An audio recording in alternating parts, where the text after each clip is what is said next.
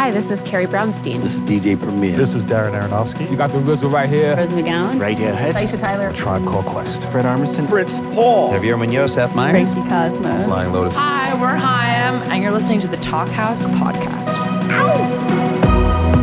What's up? I'm Elliot Einhorn. Welcome back to the Talkhouse podcast. My guest today is. Nick Dawson, editor in chief of Talkhouse. So I have a question for you. Please. Am I ever going to be the one who goes, What's up? like that, or is it always going to be you? I think we should do it right now. Just give us the I feel best like I one just you got. did it. Yeah, you kind of did yeah, I did. Yeah, How does This it feel? is why you go first. Listeners, we have a very cool show for you today.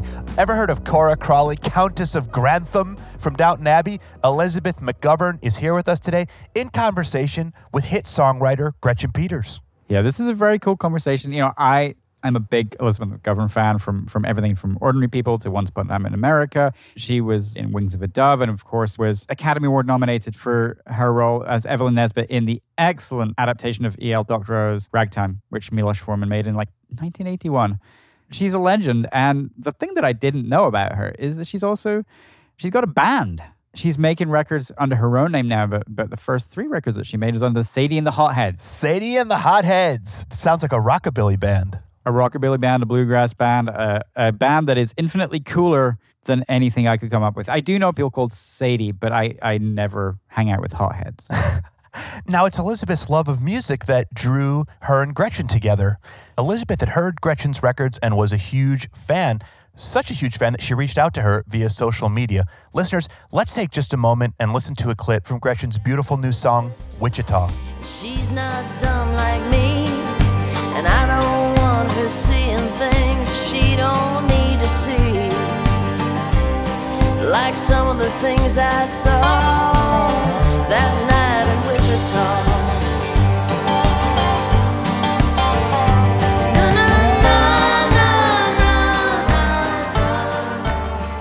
Gretchen is a Nashville based songwriter.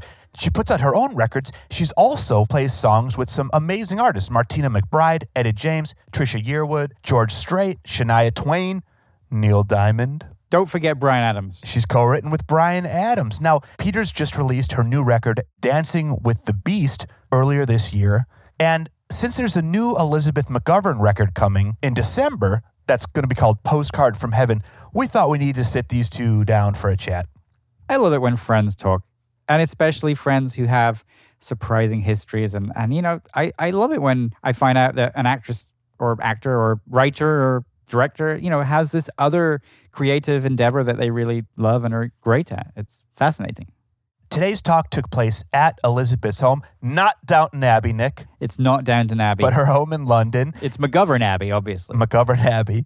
And they get into a lot.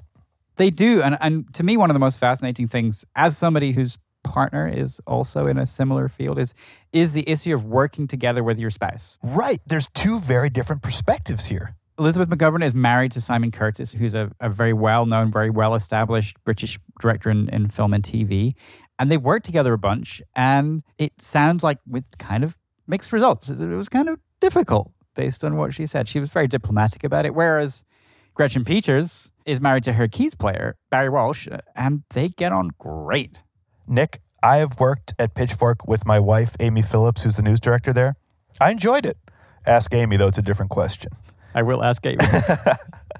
We also hear about what songwriters can learn from actors and specifically inside the actor's studio. Indeed, James Lipton, he's he's my Yoda. He should, he should be everybody's Yoda. We also touch on how Rosanne Cash and Mary Chapin Carpenter both love Downton Abbey.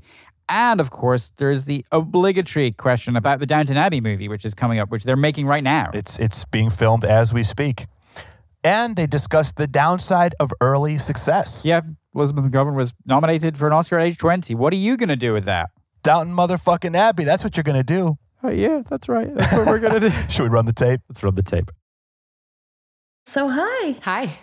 it's good to see Welcome you. to London. It's good to be here again.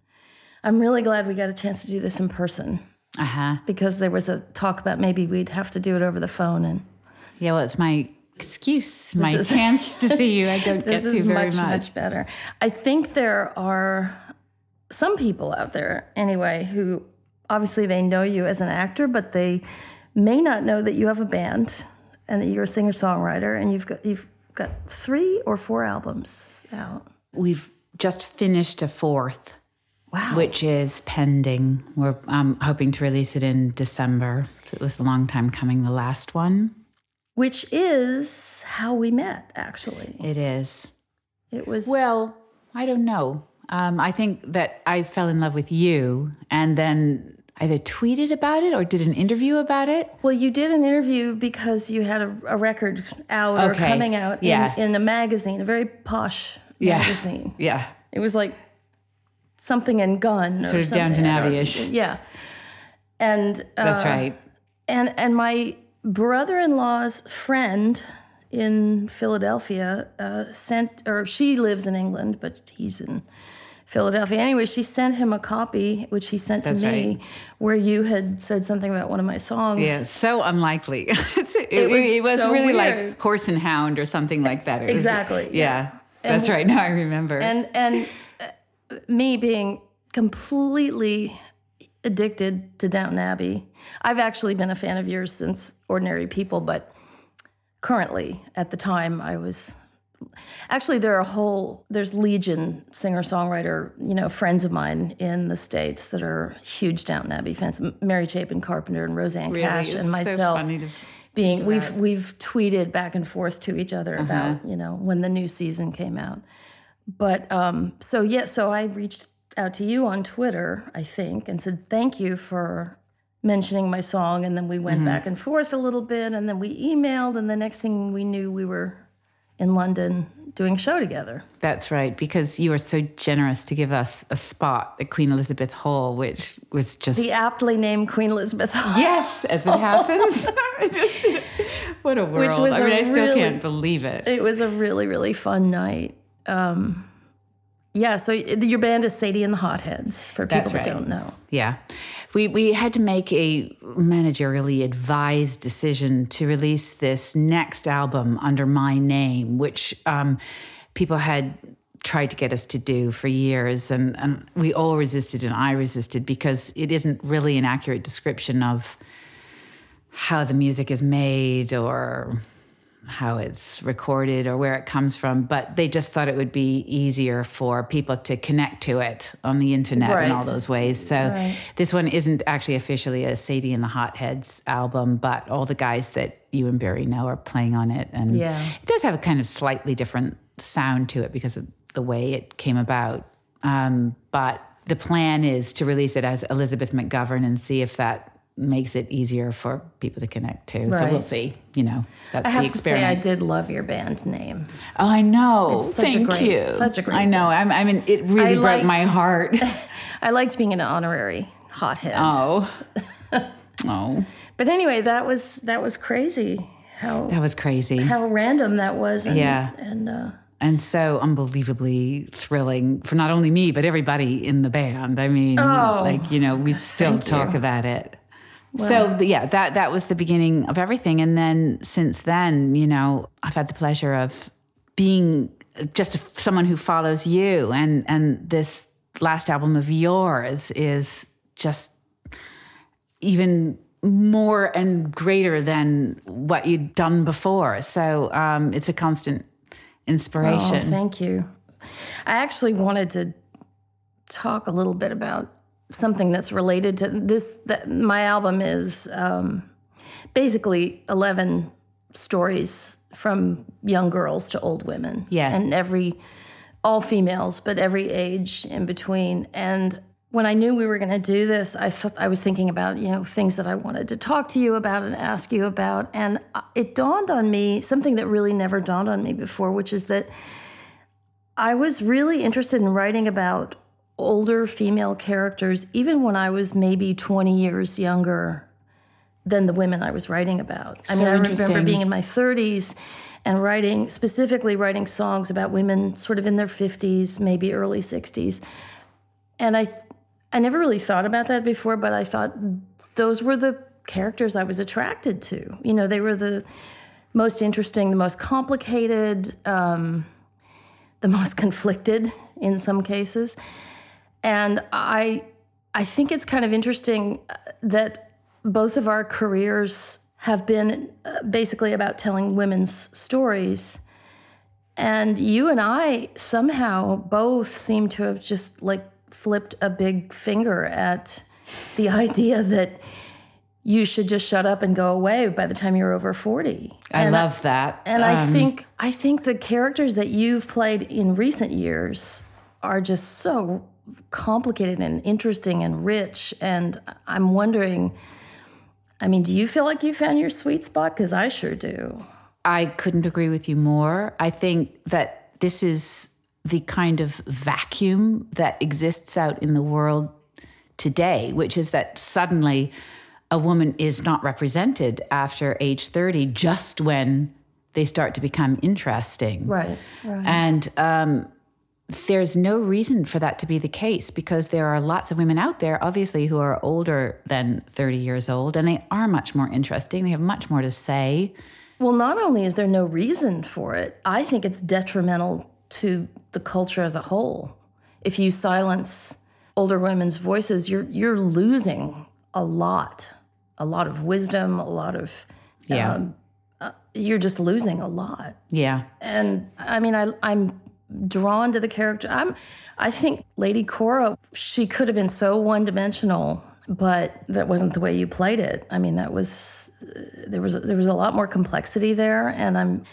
It's just always I always feel like cheering when I see that when I see somebody playing a woman over 30, 40, whatever, and really giving it all the richness and complexity that it deserves. Well, thank you so much. That obviously means so much to me. I mean, it's so strange to me that we all sort of agree to participate to a certain extent in this system. I mean, that there are so many women who strive to look, be a less interesting version of who they are at age 50, which is younger. And um, I've never really quite understood what's wrong with wrinkles, what's wrong with being older. I mean, men accept it in themselves. And I and I think that so much of the time women buy into and participate what's handed to them by a societal expectation for no reason. You know, if you sort of took some time to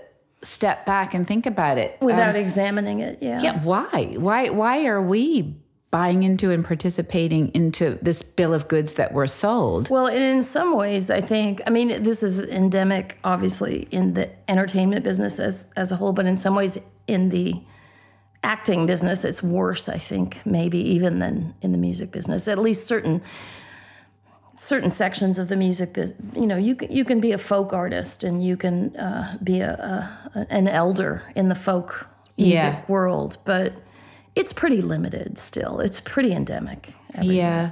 Well, I suppose the beautiful thing about music is there is such a, a, a- solid craft that you have to offer. I mean, uh, and you can create it. You know, especially now, you can record, you can write, you can play. Whereas an actor, you know, that is in movies and television, they can't really do it without Well, participating in the system. Right. It's so collaborative. Yeah. Yeah. And they've got to get hired to a certain extent. Right, right.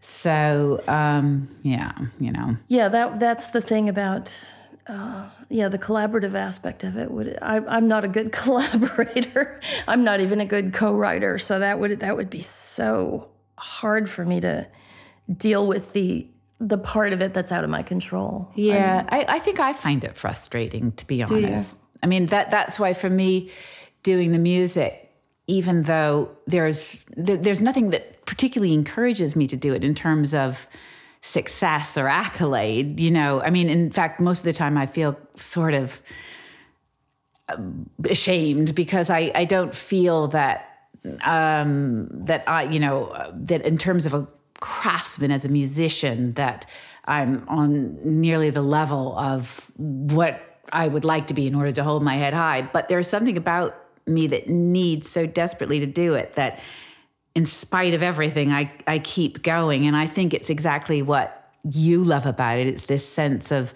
control of of, of I can make having something. you can make it it's Yeah. your voice it's Yeah. your story I, I just read an article today about, uh, you know, it was addressing people who had kept this secret. It- I think the title was something like, What's Your Secret That You Don't Tell Anyone? And the gist of it was, What is the thing that you've wanted to do your whole life that you've, you've kept inside, shoved aside, and been ashamed to tell anybody that you wanted to do it for fear of, you know, being made fun of or whatever?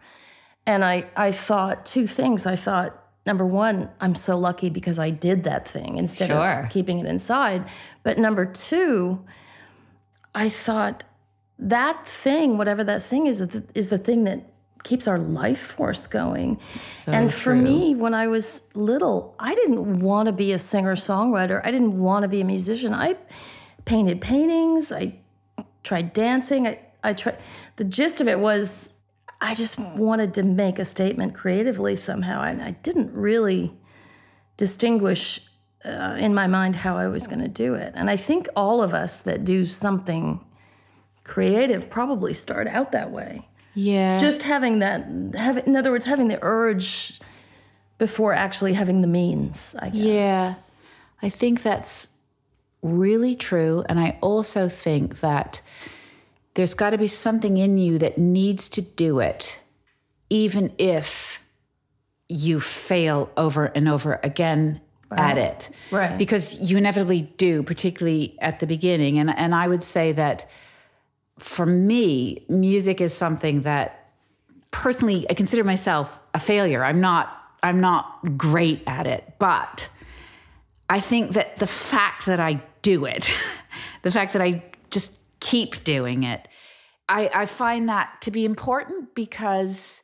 I, I, I think other people should. I, because I, th- I think it's not about being good. It's not about being able to impress somebody. It, it's about having the courage to get up and do whatever Yeah. it is you want to do, no matter what it's like. Yes. And, you know, if people don't like it, they can get stuffed basically. And, um, you know, and if they do like it, if they respond, then it's a wonderful coming together and communion and, and all of those things. And I mean, you as a musician have come so far. I mean, you're just so at the top of your game, your talent, your writing, your, uh, but, but there's a point for everybody where you're not because you're just starting oh, and, Oh, yeah, and you just kind of got to keep going. Oh, I wish I could go back and mm, kind of take back the first few records I made. Just That's because interesting. I, I mean, I you know, I there's so many things. I can hear my tentativeness. I can hear my nervousness. I can hear my you know. I don't know if other people can hear these things, but I can't listen to them because I can hear so much anxiety and Yeah. you know, is this good? Am I? Yeah. I can hear me watching myself. Sure. but thank God you never ever listened to that negative voice inside your head, which was saying at the time, "Oh, I'm not good enough," and because you needed to do it, and you just kept doing it. Well, I think a lot of what we are calling success is just having a really good set of blinders that you put on, you know, and Yeah. you just kind of go, yeah, that was a bad review. Going on, moving on. Yeah, right. You know, if you don't Fuck have it. that, yeah, exactly. I'm the first to swear You of the two of us. Now I'm now I'm gonna so we, now now we both can. now I'm be swearing all over, all over the place.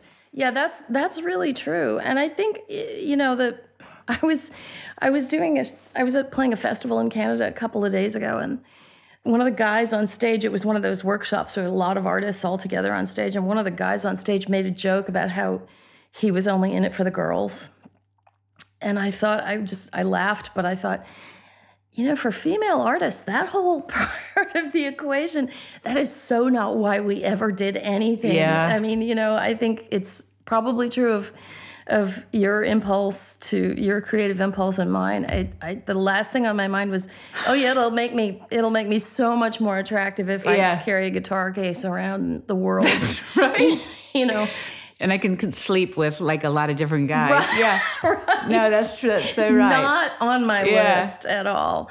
But it's interesting to me that that is one of the that's a difference between a lot of male artists that I know and female. It's it's different being a woman artist. There's some differences um, in terms of how the world views you.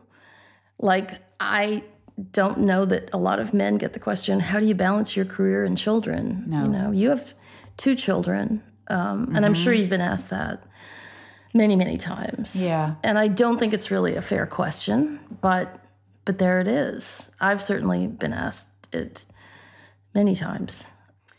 I, you know, it's just it's sexism is what it is. Oh yeah. Plain and simple. But Yeah. Or, you know, how do you keep fit? Uh, how do you keep your weight, whatever it is? right, right. You know, um, oh, please, let's Right. not have to discuss it. Right, like, Would, would you ask Picasso that? Would you? yeah, I don't think so. Yeah. Um, speaking of marriage and children and stuff, we are both uh, married to people that we work with. I mean, you work with Simon some of the time. Yeah, I work with my husband Barry a lot of the time. all, all pretty much time. all the time. Well, not Yeah. all the time, but ninety percent of the time. Um, for us, it's absolutely fantastic. It is. It's it's negative free. Wow, that that oh, that is pretty amazing. I think it is, and I think the reason is because we were mus- musical partners 1st Mm-hmm. But what about you and what about you guys? I mean, Simon obviously he has his he's doing movies all the time, some of which you've been in, some of Mm-hmm. which he's directed you, some of which he hasn't. But I think it's more complicated for us. Um, we've had work experiences that um, have been wonderful. And most of the time, I'm really, really proud of our efforts when we come together. But it's not without friction. Um, I mean, we keep vowing next time it's going to be great. so we'll see. You know, maybe the story isn't totally over. You know, I um, I hope that next time I work with him again, I'll have figured out how to, and um, he probably would say the same. So I don't know. I think maybe it's one of those things that you, you either are very lucky that way or, or you're not. I mean, um, Barry Yeah, is the, your your husband is such a wonderful guy. Well- not that mine isn't, but I feel like in some ways the fact that we know each other so well is a handicap because we don't have that politeness that you have with somebody that you don't know as well and um, that that becomes an issue. There, there's sort of there are lots of issues in a, on a set or a group dynamic that crop up to surprise me when we work together because neither of us have been prepared for it. It becomes a, a problem that we're not ready to deal with on top of the other pressures of working together. One of them that uh, that really surprised me is that it it sort of alters a dynamic on a set or in a um, rehearsal of a play that is hard for the other people that you're working with to negotiate because they just automatically assume that the two of you will have a special bond that right, they're they not know you're married. They know you. yeah, so so that you're obviously going to you know support one another to the detriment of them or have a sort of Right. intimacy that they won't have and that kind of surprised me and that's that was kind yeah, of I can see how that would be. That would be Yeah. hard, hard to navigate. yeah Yeah.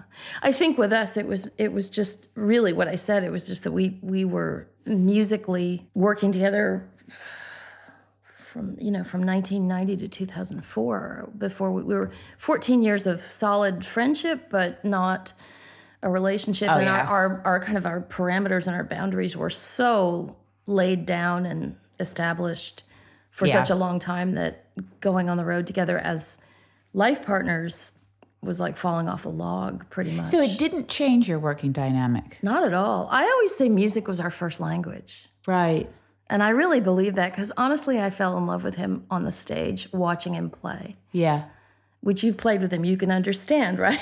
Yeah. he plays like an Oh, angel. tot- absolutely No, I mean, I, I really, I really mean that. And I think that was the thing that he has, the gift that he has musically is so beautiful and inspiring to me that I always want him to, to do that. And um, in some ways, it was the way that I went down the path of, you know, falling for him. Yes. And so I don't know, somehow that, that made it the thing, the first Sure. thing, the thing, the sine qua non, you know? So, yes but for whatever reason, he's also very easygoing, which doesn't hurt in terms of, you know, being on the road with someone 24 7. No, that doesn't hurt. It doesn't hurt at all. Yeah, I think that there are certain ways that Simon and I uh, share very much a, a taste in our work. So that we're, we're drawn to the same kind of pro- projects. And I'm very proud of the work he does. So, I mean, I think that this is an experiment that we'll try again one day.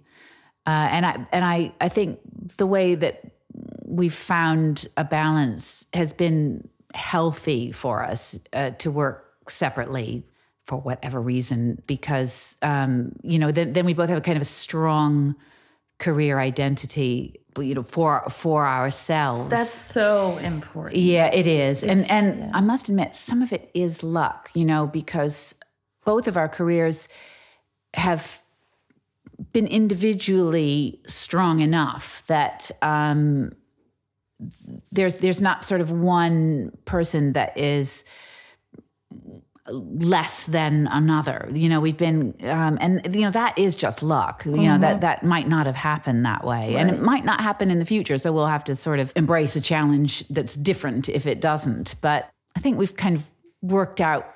Well, there is a point also that you get to as a human being and also in a marriage when you're just old enough that you're just over the, the competitive part of uh, life. I think. I mean, you, I, start to realize that it really doesn't matter I all mean, that what, yeah, what we were talking about before about, you know, the film industry or the music industry, whatever, uh, sort of setting setting up this this competitive thing about winning. Like you're not successful unless you win. You're not successful unless you have a hit, movie, play, music, whatever. Um, it's not supposed to be a competitive sport. I've always felt that way. That it's just that's like injecting poison into the whole Yeah. process. And the weird thing about the whole thing about the competition aspect of it, in my experience, is that winning is just as miserable as losing. It's it's it's just as complicated. Yeah. So uh, it's it's the actual act of doing that's the joy, and um, Exactly. exactly. the the the paralysis of winning is um, the thing that we all think we want is is sometimes more painful than being the loser that has the relaxation of of just having the thing that you do that that that's all there is for you So I'm guessing that you may be partially talking about being nominated for an Academy Award so young. You were so young. I was I was young and actually it was a terribly miserable year for me that year. It is true. It's very isolating. It's um it's very confusing. I mean, I, I think it would be even for me today. It's um I would also think it probably encourages uh, so the successes that I've had have I'm grateful for, but they also have encouraged me to kind of watch myself doing what I'm doing, which is anathema Yeah. to an artist. yeah. Absolutely. Yeah. I, I I understand what you say completely. I mean, I think that's part of the isolation you become you become very self-conscious about everything you do and self-conscious about interactions with people all of a sudden because you know what is what is the hidden agenda why somebody Right, right. Likes you and all these want? complicated things Right, right. Um, but as young, how how old were you when when you i got think the? i was 20 Good lord, I couldn't handle breaking up with a boyfriend when I was twenty. I can't.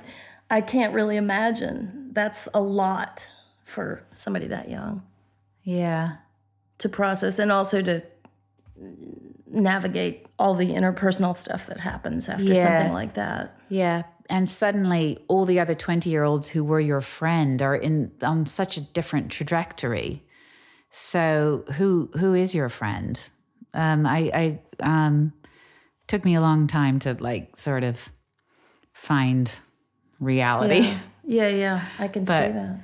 um It's so true that the joy is in the doing.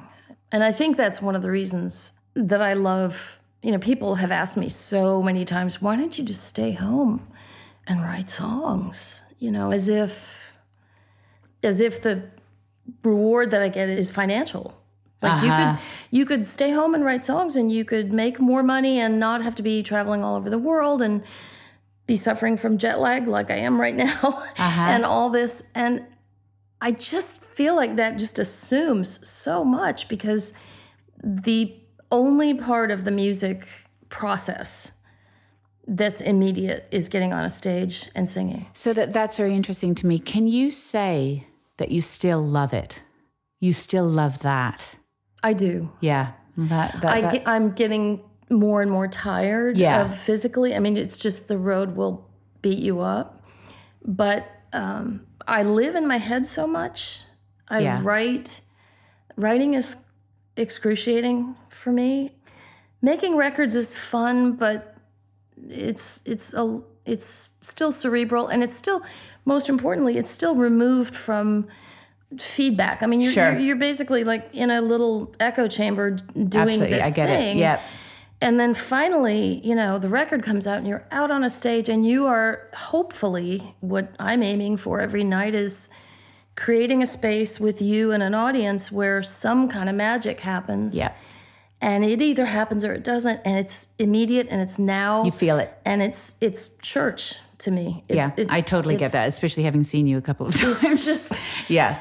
And It is, it is, and it's the only uh, play. I guess it's sort of a Zen thing. It's the only time when I'm a, I'm out of my head, you know, and I'm really just in the moment. If I'm if I'm doing it right, I don't get there every night, but Right. Um, but you're making a connection. You're, you're that's it. making a connection that is the most thrilling thing because finally, it's all about making a connection. it is completely. and making a connection with people all over of all all ages that you wouldn't be able to make the same kind of connection to if you just happened to see them in a store or um, right, which is why um, the answer to that question that I get all the time. Why don't you stay home and write songs? Right. Is how could I? Yeah. What what would I write about? Yeah. Why would I even? Why would I even bother to write songs? It's hellish writing songs. You know, I, I, I appreciate and enjoy having written them, but I don't enjoy the process much. So, and and I love the immediacy of of live performance, which I'm I'm wondering if acting on the stage is sort of the the parallel to that for yes i would say so because that's got to be so different in your experience of of the thing than than acting in a film. yes and i think i, think I mean, I've only probably- been on, I was on the set of Downton Abbey with you once, and you said, "I've been here all day," and I walked down a hall. oh my god That was all I did. it's very boring and years and years of waiting around in, in Mm-hmm. a corset But the stage was a whole Yeah. different thing. yeah and then it's I, I guess it's a similar thing um, i don't think you have that kind of immediate high of a musical connection that's that's a very special thing but you, you do have the energy of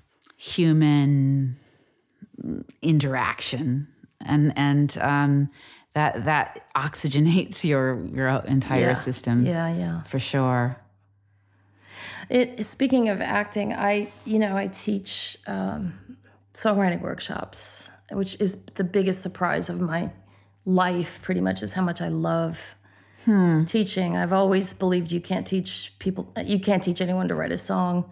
They either have it in them or they don't. But what I've learned is you can really shed some light for people that are writers. yeah To begin with. yeah But one of the things that I tell my students is to watch old episodes of Inside the Actors Studio. And they all kind of like cock their heads, and, and I'm trying to show them the parallel between actors. Oh my God, that that thrills me that you say that because that is kind of my instinct too. Even though I've never ever th- taken a songwriting course or, but like I feel for me, uh, even I feel quite pretentious saying this, but the thing that turns me on about the actual process of writing myself is this idea that you're giving a musical voice to an inner monologue. Yes. I mean, I think that what I've never done as a writer that I love about what you do, or at least I haven't done it to the extent nearly that you do, is create characters and create stories and songs.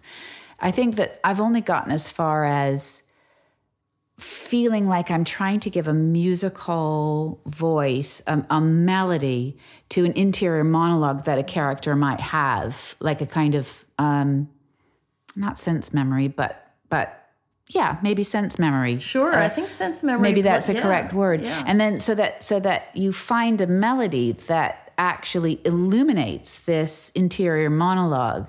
Does that make sense? It makes that- total sense. And what I tell students is eh, to the reason I tell them to watch actors talking about acting is because I'm trying to let them understand that they have to know the backstory of their character Yeah. and that any even if a character in a song is is me is I I love you, you know, whatever. There there are two characters involved Yeah. there. Even if that's the extent of the story. Um, obviously if it's if you're if you're telling a story in song, a, a true story song, you need to know everything about that character. You need to know 90% of the things you're not even going to put in the song. Yeah. And actors uh, fascinate me when they talk about their their own process because I find it's just so much like what I do. I live with I mean all the characters on this new album, I just live with them until they start telling me what they think Yeah. and I write it down. Yeah. And if I write something down that's not true, they tell me that's not I would never Yeah. say that. Yeah. And I think it's there's a lot of parallels between preparing f- for a role and getting to know a character to the point where you can write a song about. Yeah. Because it's not only who you are as a character, but it's who you're talking to that informs the song. So mm-hmm. that's a part of the story as well. But that's why I find it very frustrating about the music business that there's so much genre uh, defining in music. You know, you're either writing country or you're writing Yeah. soul or you're writing. Whereas I feel like, well, a song should be whatever it's supposed to be. But um, that's not the advice I get from everybody that if you want to sell a song, it has to be in a certain genre. I don't know if that ever frustrates you so much. Let me tell you, um, going back to when I was a frustrated, struggling singer songwriter in Colorado, and I worked in a record store, and they were telling me to put Joni Mitchell in the folk section, and she was in the middle of playing, making albums. she'd be furious. Jaco Pastorius, and I'm like, no. who says? You Yeah. know, why do we have to have these sections? You know, I hate that. And I think I've always felt like I, I probably to some extent suffered from it because I have I'm I'm a, a mongrel musically. I mean, I grew up with as I'm I know you did with all kinds of music. Yeah. And the idea that I would Yeah. sort of stick to this one thing. I mean, I was attracted to country music in the in the 80s because I saw similarities between myself and people like Nanci Griffith, you Yeah. know.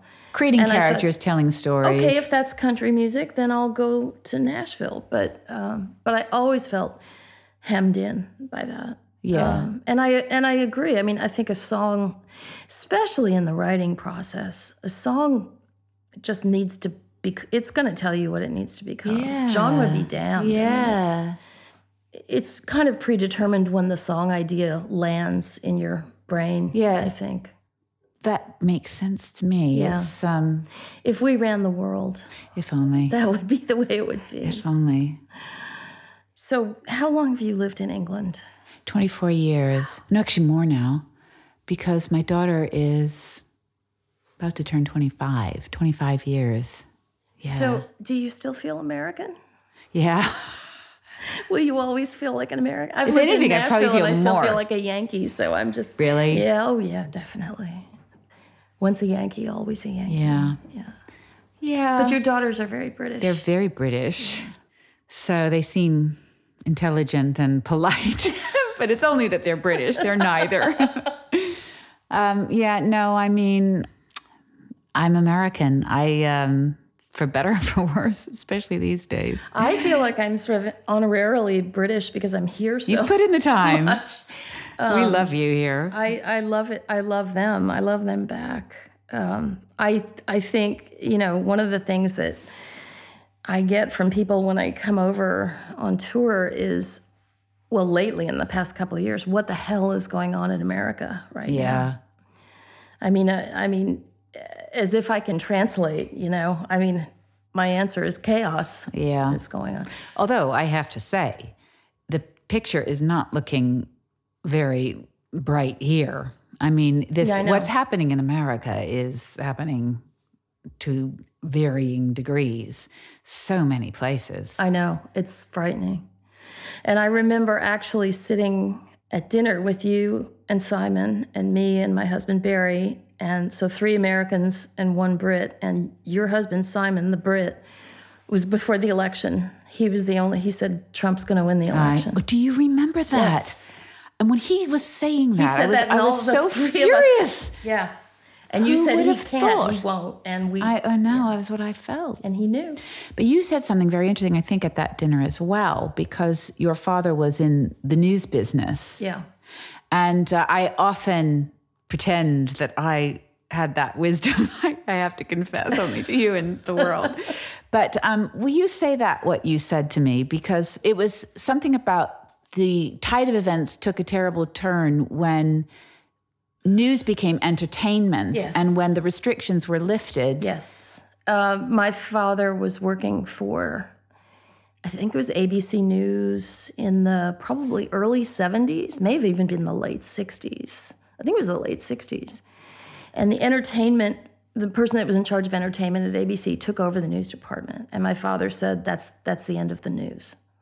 He had worked at CBS Reports under Edward R. Murrow Yeah. with Walter Cronkite. You know, the news department was sacrosanct. Yeah. And no matter what There wasn't a blurred line. no, not at all. I mean, they left the news department alone to report the news, and um, and I think his words were prophetic. Now, Yeah. you know, I, I, think so too. And what it- year would just- that have been, do you think, approximately? It was late '60s.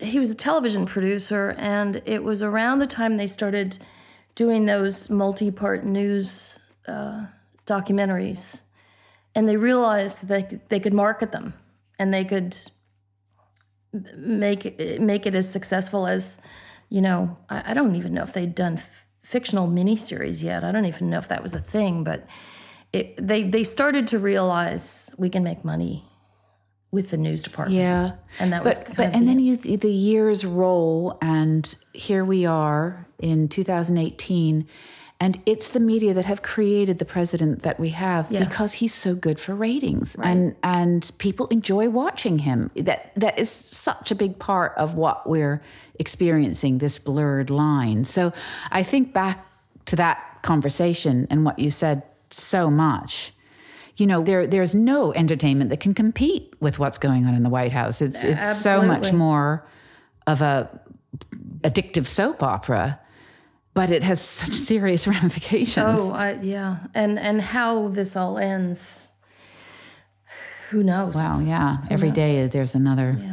That, I was really, uh, you know, I really struggled making this record. I really, really struggled with how do you, because I, I don't have an inclination to be a political songwriter, really. I mean, I don't write protest songs, but I struggled with, you know, you can't, you can't ignore the elephant in the room. So how do you, Yeah, it's you- you're damned if you do and you're damned if how you don't. you don't. tell these stories? Not to mention the fact that being creative and writing in a world where chaos is coming at you 24 7 it's it's almost impossible to do just you know there's no place to settle that things are upsetting yeah, the apple cart you know every day and it's it's really really hard to kind of gather your thoughts yeah. Uh, in in an environment like that But I think I think most people who are, you know, educated or concerned or care are in such an interesting position because it feels everything you do that isn't somehow addressing what's happening in the world today seems so irrelevant. frivolous like uh, frivolous. Right, Like how can we go on and I mean, you know, I'm rehearsing a play right now and a lot of the time in in rehearsal we sit and think, why are we even bothering? But then again, you got to keep doing what you do. I mean, because because we need art yeah. Yeah. I mean that's that, We need it. that's I what we're we fighting for. Absolutely. And I think we, you know, I was reading something the other day about, you know, liberal arts education's going by the wayside and you know, everybody's, you know, if you want to get ahead, study math, science, you know, to young people, this is the, the message now. Mm-hmm. And if we lose the liberal, liberal arts, they're, they're talking about not even studying history. If we lose that, we lose our civilization. Yeah. I mean, it's it is important. Yeah. It may seem frivolous, but I really firmly believe we have to have the arts and we have to fight for them. Yeah. Well, that's encouraging to hear. Yeah. So, speaking of work, I know that a lot of people, Mary Chapin Carpenter, Rosanne Cash, and myself, are really excited that there's a Downton Abbey movie. Oh, good. I'm glad you are. Please tell me. tell me all. I mean, I don't want to know. Don't no spoilers. No, no. I wouldn't dream. I'm sure you, you've, you're legally not allowed to anyway. But Um, yeah, we're starting mid September. oh, you haven't. It hasn't started. Yet, Not yet. Shooting yet. No. I mean, I'm up to my ears in this play, so um, I haven't been as involved in the preparations. I've kind of, because I, they're going to start without me, and then I'm going to catch up with them. Um, but yeah, full speed ahead with uh, everybody's there, And the entire cast of will, characters. Will Castle Oh, yes. feature in the Yes. yes. Back to You, High you gave Barry and me a great That tour. That was really, Yeah. really so thrilling to see it in person. Yeah. It's a little dustier than it, it looks on TV. yeah, it's not as nice. It's, but it is. It was pretty, say that. But yeah. pretty amazing. Though. Yeah. So when and when will it? When will we be able to see I it? don't know. I you know they'll strategize about the best. Yeah. time to release. There's a lot of stuff that goes, you know, they, they think about what else is coming out and Yeah. they'll make that decision. Oh, I can't you gotta wait. make it first. I'm so excited.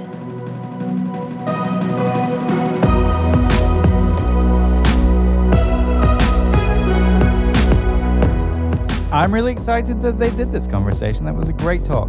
Very cool. Thank you so much to Elizabeth McGovern, Gretchen Peters. Go check out their records. Postcard from Heaven is coming out in December. You can pre order it right now.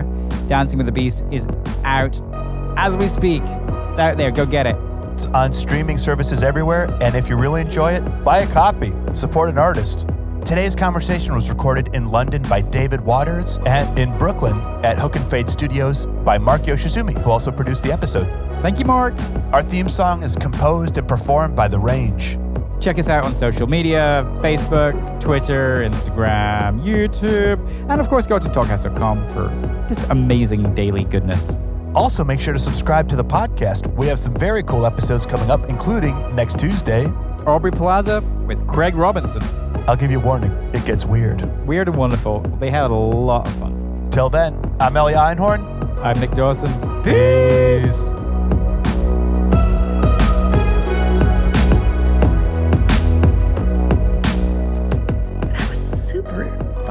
Peace. Yay!